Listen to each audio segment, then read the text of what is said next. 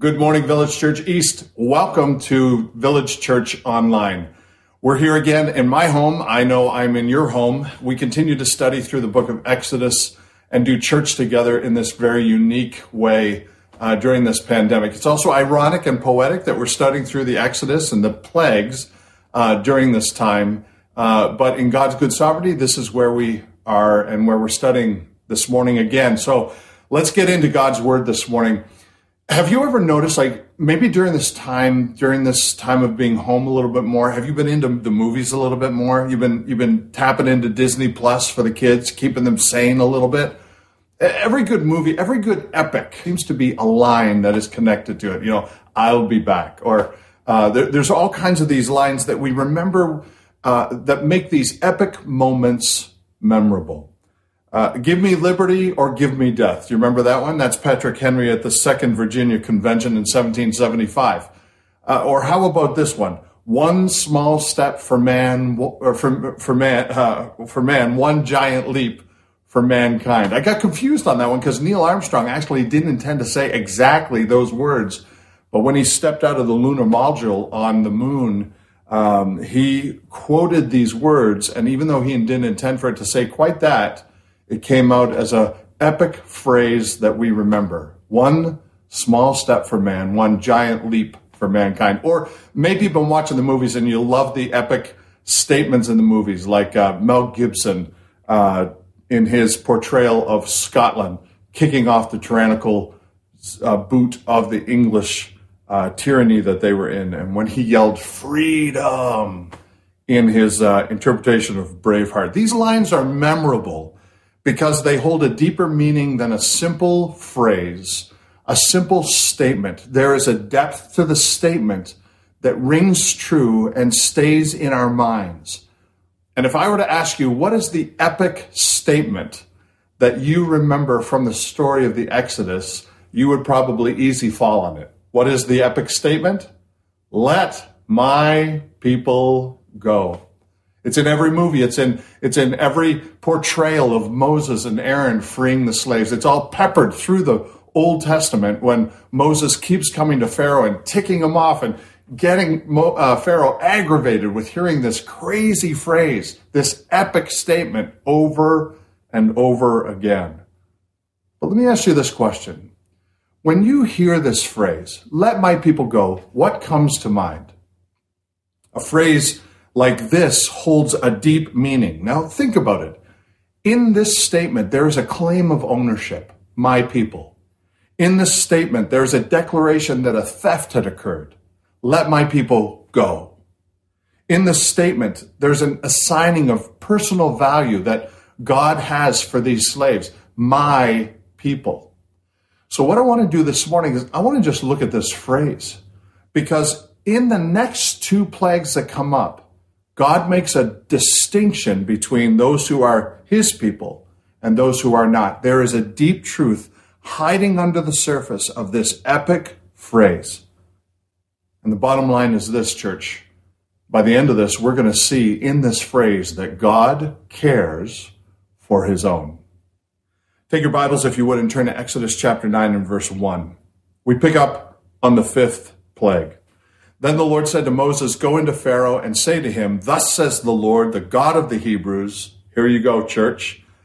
Let's say it together, all right? Let my people go, that they may serve me.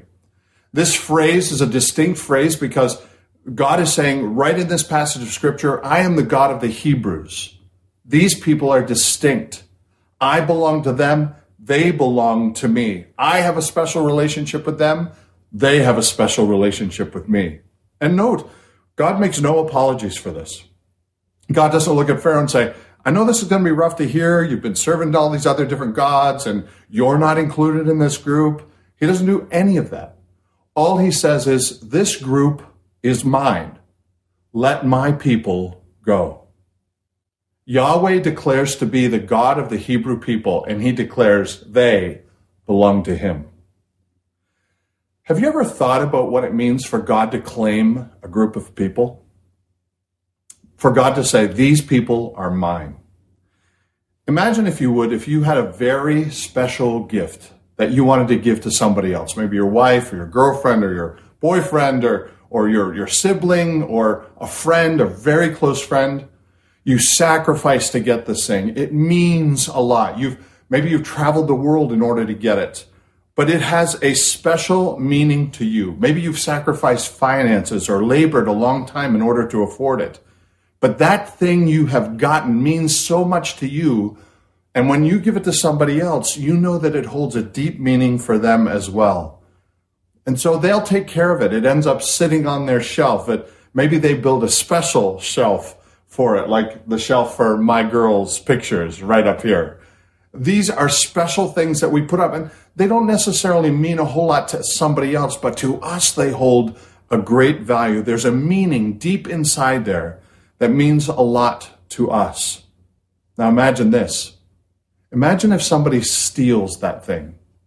They break into the house, they steal it from the person you gave it to, from the person that you shared this moment with. They've taken a treasure, something of value to you and something of value to somebody else, and they simply grab it and take it and steal it. They post it on eBay and they get an amount of money for it and they use it for their own selfish purposes. They've taken something that belonged to somebody else and they turned it into something less.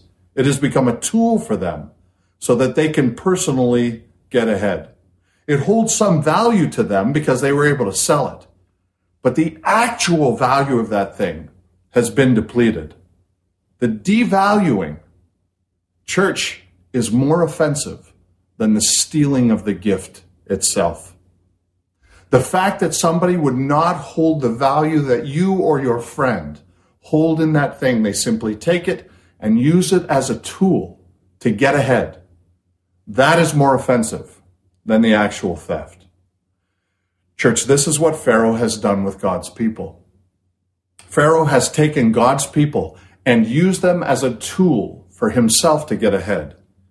God still cares for these people in a very special way, but Pharaoh has taken what belongs to God, what God values in a special way, and he has devalued it because Pharaoh is abusing what God treasures. When God says, let my people go, all of that meaning is crunched in, is squished in, so that when we, the reader, read this, we are meant to see a God who is offended. You are taking something of value to me and you are abusing it and turning it into a tool, something of way less value, and something that selfishly gets you ahead. These are not your people, God says. These are my people.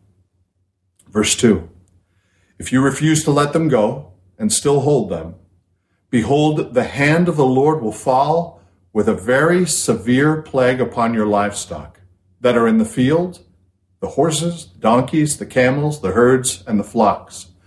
Notice that Moses says, if you refuse to let them go, Pharaoh is still responsible here. God is hardening his heart. That's true, but there's an aspect of this that Pharaoh is absolutely guilty of. He is hardening his own heart.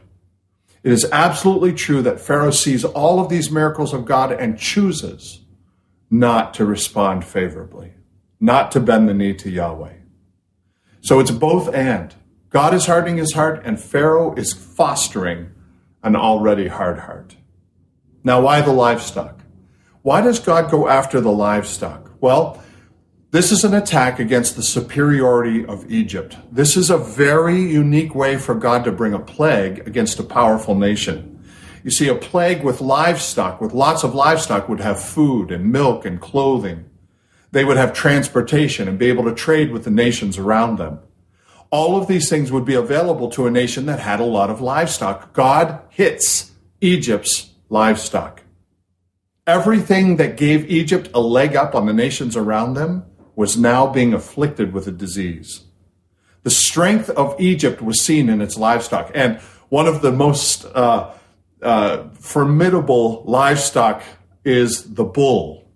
The bull is an epitome of strength. And in Egypt, that was true as well. When I go fishing, I, I sometimes am fishing around cows in pastures and I always watch out for the cows. But what I'm really looking for is the bull because in this group of cows, there's usually a bull, and he's the one you don't want to mess with. In Egypt, the bull was seen as this god of strength. Asis was, or uh, Apis was the god that was uh, characterized as a bull, but there were all kinds of other gods that had bull characteristics to them. Isis was the queen of the gods, and she had bull horns on her. Hathor was protector of the king, and he had a cow's head. Uh, there's a reason we look at the bull and we think strong. I mean, strong like bull. We even use phrases like that. It's because the bull represented the strength of Egypt, and it was seen in a lot of these different gods. Pharaoh, who, Pharaoh saw himself as the bull who was keeping Israel where they needed to be. Bulls bully. And Pharaoh was bullying God's people. But God is about to show Pharaoh that he has more power to free them than Pharaoh has power to hold them. Let me say that one more time because it's a good build-up.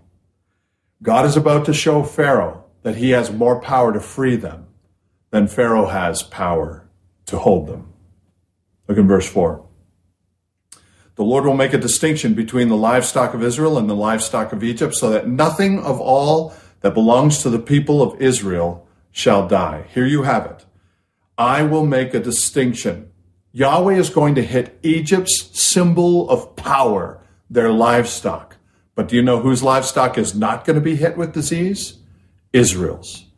Hebrews. All of their livestock would be fine. Only Egypt, their livestock would suffer. God wanted the Egyptian people to understand there is a distinction here. You are either with the group of God's people or you are outside of the group of God's people. And when he brought this disease against the livestock, against the power of Egypt, he was making a distinction as to which one, which side he was on. Look at verse 5. The Lord set a time saying, Tomorrow the Lord will do this thing in the land. Tomorrow is again an amazing concept that God has this ability, this power to not only bring a plague, but to say when it starts and to have the power to say when it ends. God is orchestrating this whole thing and no one else. Verse 6 The next day the Lord did this thing, just like he had prophesied. All the livestock of the Egyptians died, but none of the livestock of the people of Israel died. Now, please note, all of the livestock of Egypt probably means all kinds of the livestock of Egypt. Egypt is left with a little bit of livestock. We know this because they're about to get diseases in the next plague.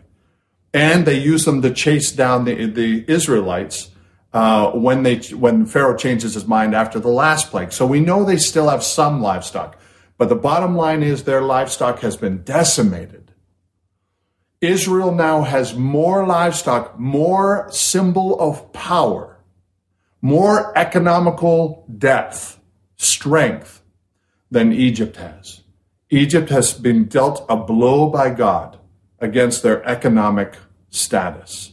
Now the slaves are more powerful than their slave owners. Verse 7 and Pharaoh sent, and behold, not one of the livestock of Israel was dead. Get that. Not one. But the heart of Pharaoh was hardened, and he did not let the people go. God has made the power to thrive in Israel, and he has diminished the power of Egypt. The point is this livelihood and economic stability was on Egypt's side, and now God has taken it away. None of the livestock of the Israelites have died. And Pharaoh is in complete, believe it or not, disbelief. he can't believe this. So what does he do? He sends to find out if the rumors are true. You see, for Pharaoh, flies were an inconvenience. Lice and maggots, those stuff that they were walking on, those were just gross. It was a symbolism of death. The Nile was symbolic. It brought life to Egypt and then it was turned to blood. All of that was symbolic. But what happens when your livestock goes? It is going to take some time to rebuild. Egypt has been dealt an economic blow that is going to take them years to come out of. Pharaoh sent this group of people to find out if the rumors are true. All our livestock are dead, and none of the Israelites' livestock are dead. That can't be true. What are they feeding those cows? So he sends a group of people. Israel now, because they have the livestock, they have food, they have milk, they have clothing, they have transportation, and Egypt does not. Pharaoh is getting a lesson, and the lesson is this God cares for his own. Pharaoh knows he is not in the category of people that God now cares for. He knows it, and this point is driven home even more in one more plague. Verse 8 The Lord said to Moses and Aaron, Take handfuls of soot from the kiln and let Moses throw them in the air in the sight of Pharaoh. Now, church, where does soot come from? It comes from the kiln. What are kilns used for? They're used for making bricks. And who, church? Who made the bricks for construction in Egypt? The Israelites. It is poetic justice that Pharaoh saw Moses not take dirt from the ground, not mix up mud on his own. He walked all the way to the kilns, to the place where the Israelites sweat and bled from their hands and from their knees as they made bricks. And he took that sweaty, gross soot with the sweat of the Israelites' brows fallen upon it, throws it in the air. And that very soot becomes plagues that now fall down on the Egyptians. Ashes from these furnace, furnaces, these kilns, where God saw his people suffer, was now being used to make the Egyptians suffer. Because, church, God cares for and defends his own. Look in verse 9. It shall become fine dust over all the land of Egypt and become, get this, boils, breaking out in sores on man and beast throughout all the land of Egypt. So they took soot from the kiln and stood before Pharaoh. Pharaoh saw this. He saw where the soot came from. And Moses threw it in the air and it became boils breaking out on, in sores on man and beast. What God is being attacked here? Many of them. Many of the gods of Egypt had the power to heal. Many have the power over disease. Two of the ones are listed here on the screen. Imhotep, the god of medicine, and Sekhmet, the goddess over war and disease. All of these gods and many others like them had the power to heal, had the power to control disease. And now, in this plague, that control, that power would be removed from them. It's also interesting when you sacrifice to these gods, when you needed healing for your son or for your daughter or for your family. When you needed healing, you would go and you would make a sacrifice to these gods. Sometimes you would sacrifice even human beings. It had to be living, it had to be killed. And when it was burned, the ceremonial structure of the Egyptians would be to take the ashes of the burned sacrifice throw them in the air, and that dust would fall down on people and they would welcome it because it would become the healing dust that the gods would use to save them. Isn't it ironic that God uses the same method of pagan sacrifice to illustrate a truth here? Ashes of the sacrifice would be thrown into the air, and instead of bringing healing, it would bring leprosy. It would bring boils, maybe even Nile scabs. We're not sure exactly what these boils turned into. All we know is that they were life threatening and the people would have had to itch them like Job did himself. Pharaoh would know where the soot came from as it multiplied and flowed over his own people, men and beast. This is poetic justice for the Israelites. You see, in the plague right before this, in the fifth plague, they saw the devastation, the economic devastation in their livestock. But now, in the sixth plague, they would feel it. God has made a distinction between the livestock of Israel and the livestock of the Egyptians, and now God makes a distinction between the Israelites themselves and the Egyptians themselves. The Israelites didn't get boils, only the Egyptians did. Verse 11 and the magicians could not stand before Moses because of the boils, For the boils came upon the magicians and upon all the Egyptians. The musicians were, the magicians were not just powerless, but now they were afflicted. So what? Well, I want to tell you, uh, this is a powerful message, but simple to understand. And that is this church, God cares for his own. God is not willy nilly ruining Egypt here. God is establishing that he has a relationship with his people built on love. Remember, Pharaoh is used to transactional stuff. If I do this, God will do this. If I do this big, God will do big back to me. God is saying, Pharaoh, that's not the relationship I have with those I call my own. I have a relationship built on love. God cares for his own. And, church, God is not going to lose what he values. So, number one, God always claims a people as his own. There always exists a group of people that belong to God. They are his. This is because God values those who belong to him. He went to incredible lengths to go through 10 complex plagues. And what do you think the Israelites felt after they saw and experienced and, and, and realized the division between Israel and the, he, uh, the, the Hebrews, Israel, and the Egyptians? They would know they belong to God. When the world claims property ownership of its people, they always do so in some oppressive way. But, church, when God claims ownership of his people, it's always to liberate us to something greater.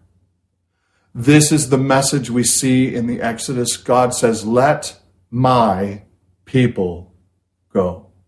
He was moving them to something greater. He heard their cries and he was rescuing them because they held deep value to him.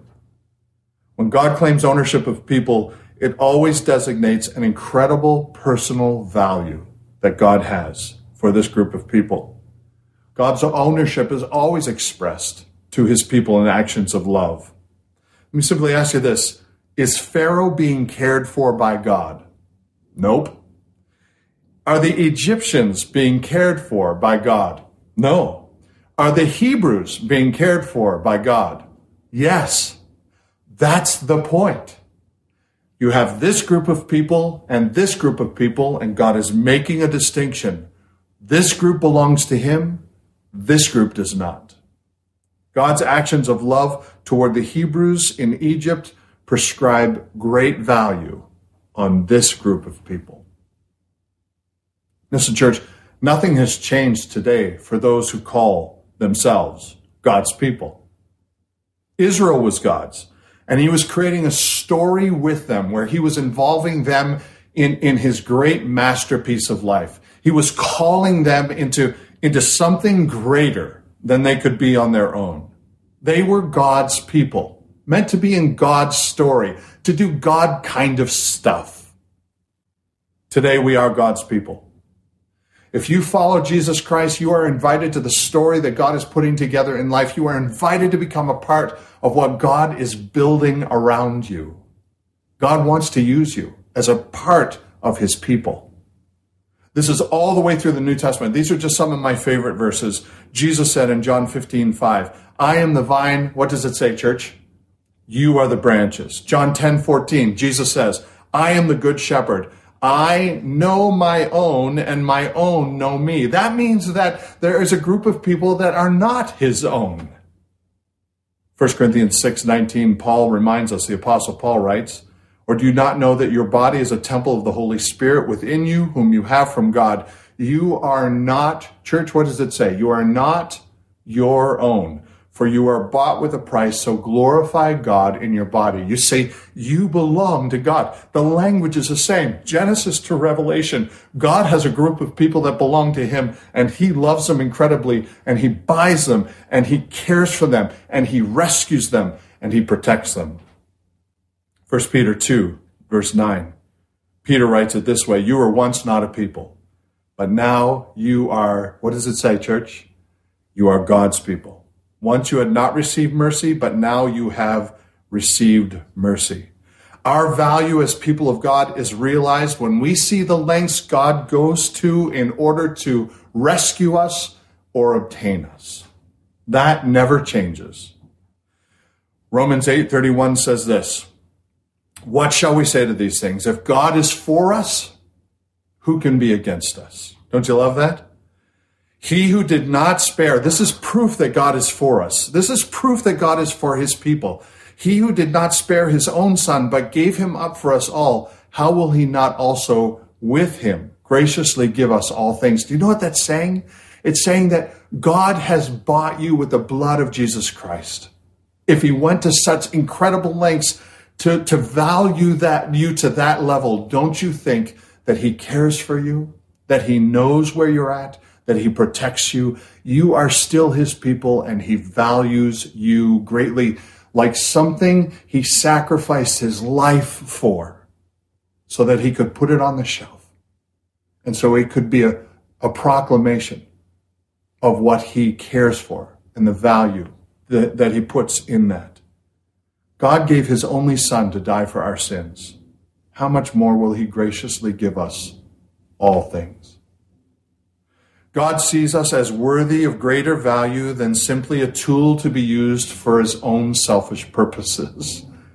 You see, that's devaluing. That's what Pharaoh did with the slaves. And that's what people do to other people today. But that's not how God deals with relationships. You might be sitting there and saying, okay, God cares for me, God cares for his own, but how do I know it? How do I know God cares for me? Church, it's as simple as this Are you one of his own? If the answer is yes, then God cares for you. Number two, God always cares for his own in distinct ways. The nation of Israel was being cared for by God because God was using them in that part of history, in that part of his story to build a nation, a nation that would be strong, that would live in the promised land, that would, that would be uh, thriving enough and strong enough that it would bring forth the Messiah Jesus Christ himself. But today, today the promises are a little different. God is not interested in building a nation for himself in this world.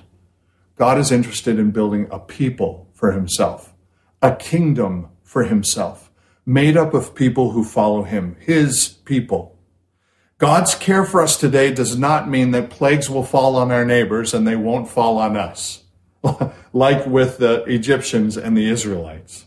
This does not mean that your business will always prosper. It does not mean your children will not ever tick you off or follow your good example. It does not mean that you will succeed if you just quote Jesus' name a thousand times a day. But what it does mean is that God is for you. We are not promised a physical prosperity in this world. God's people are not promised physical prosperity, but we are guaranteed a spiritual prosperity through God's deposit of the Holy Spirit in us. Look at Ephesians 1 and verse 12. In him also, when you heard the word of truth, the gospel of your salvation, and when you believed in him, you were, get this church, sealed with the promise of the Holy Spirit, who is the guarantee of our inheritance until we acquire possession of it to the praise of his glory. What is the biggest way, church, that you know you are valued by God today? What is the biggest way you know you're up on his shelf? What is the biggest way you know that God is caring for you? That he has placed value in you? The biggest way is that he has given you a great gift. If you belong to God, if you are a follower, if you are in this group of people that are God's people today, you have this deposit of the Holy Spirit in you. That gives you incredible value. That makes you distinct from those around you because the Holy Spirit, this person of the Godhead, lives within us and gives us this incredible gifts, these incredible gifts that we are able to use every single day. He enlightens us. There, I'm going to give you a small list. There's way more on this list than is than I can give you here, but these are some of my favorite. He enlightens us. He opens our eyes to what is true and what is not. You ever wonder why why you're able to say that doesn't sound true and that does sound true. Sometimes that's the Holy Spirit enlightening us. You see, in Scripture, Jesus said the Holy Spirit will lead you into all truth. And when you read God's word and you read it and you go, oh boy, I never saw that before. Boy, I better bend to that. I better bend the knee to that. I better obey that. That is the Holy Spirit enlightening us to what is true. He sanctifies us. He gives us the ability to have forgiveness of sins on a regular basis. You don't have to put your head on the pillow eh, with guilt on your shoulders anymore. You are, you are forgiven and you are being sanctified. You are being built into an image of Jesus Christ. For some people, it happens fast, ter than others. For some people, it happens slowly. But if you allow the Holy Spirit to work in your heart, you will become sanctified on a regular basis. He comforts us. Don't you love that one? In fact, one of his names is Comforter. He is the ability to comfort us and bring peace in the most tumultuous of times. He is the one who convicts. This one we learn to love as we grow in Jesus Christ. He convicts means that we understand more and more where we're wrong and he's right. And we learn to love that. He's the director or the leader of our lives. You ever have an option where you had two good choices? You made one choice and you, you did it because you prayed and you asked God to lead you. It's the Holy Spirit that drives you to make those decisions. And it's the Holy Spirit to give you the power to walk on that path with courage. And He is the one who empowers us. Church, do you know you have the power of the resurrection of Jesus Christ inside of you? We sell ourselves short way too often. 1 Corinthians 12 11, these are empowered by the one and the same Spirit. In Romans 8 26, it says, He empowers us in our weakness. The bottom line is, church, you have the power of God inside of you, working in you. This is evidence that we belong. Spirit of God is the proof that we belong to Him. 1 John 3:24 and by this we know that he abides in us by the spirit whom he has given us. This is a very big deal. God values us so he gives us his spirit and that makes us his own. Let my people go. If you have the spirit of God inside of you, you're included in that group of people. Listen, church, you may feel like the underdog way too often in life. Don't believe it for a minute. If anybody tells you there's a sin that they can't get rid of, don't believe it for a minute. You see, the power of the resurrection of Jesus Christ is in the Spirit of God, that person of the Trinity that now lives in you as a part of His people. You are not the underdog. You have the ability to overcome obstacles. You have the ability to be overcomers. Ephesians 3:20 Paul is writing here and he comes and he has to stop and he has to pray because he's talking about the spirit of God who gives us these things and more. And he says in Ephesians 3:20, "Now unto him who is able to do far more abundantly than all we could ask or think." Get this church, according to the power at work where within us. This is why early church martyrs stood before their accusers and stood up for the gospel of Jesus Christ, even though they were burned at the stake or killed for their faith in Jesus Christ. It is because the power at work within them as the underdogs was greater than the power of those who persecuted them. This is why the gospel exploded, and this is why the church thrives today. If you're wondering, how is it that the church is growing through this pandemic? You've landed on what we're talking about today. the church thrives when persecution arrives. The church thrives when it's hard. The church thrives when it's tough. Why? Because the Spirit of God is the power that works inside the church. If you belong to God, you're a part of the church. The Spirit of God is at work within. One more question if the Egyptians had decided, hey, you know what? I'm going to join with the Hebrews because they're not getting the boils, their livestock are not dying. There seems to be a real distinction between us and them. I am going to convert. I am going to be a, become a part of God's people. Would God have welcomed them in? Absolutely. Would he have blessed them? Absolutely. Would they drink from the water that Moses would strike and get out of the rock? Absolutely. Would they have crossed the Red Sea and be saved from the Egyptian pursuing army? Absolutely. Would their children have had the blessing of growing up in the promised land? Absolutely. And you need to know a lot of them did. When the Israelites left Egypt, a lot of Egyptians went with them because they saw what God was doing. He was making a distinction between this group of people and this group of people. These ones didn't belong to God, these ones did, and they converted to become a part of God's people. And as a result, they received many of the blessings. Why? Because now, now they were in the group of people called God's own. And does God care for his own? Absolutely. So, church, the question I leave you with this morning is this Are you part of God's people? Are you one of God's own? Because this distinction that God makes doesn't just happen with the Egyptians, it doesn't just happen with Jesus Christ when he said, I am the good shepherd, I know my sheep. But it happens all throughout history, and it will happen in the end times. God has the power to divide his people from the others. And in the end, that will happen as well. Matthew 25, 32, before him will gather all the nations, Jesus says. Jesus says he will separate people one from the other. This is the end times. When it's the day of judgment, he will separate one people from the other as a shepherd separates the sheep from the goats. God's people belong to him, and he knows his own, and he cares for them. So, church, how do you know God cares for you? Are you part of his people? Then you should know he values you and he cares for his own. You feel powerless, like you have nowhere to belong?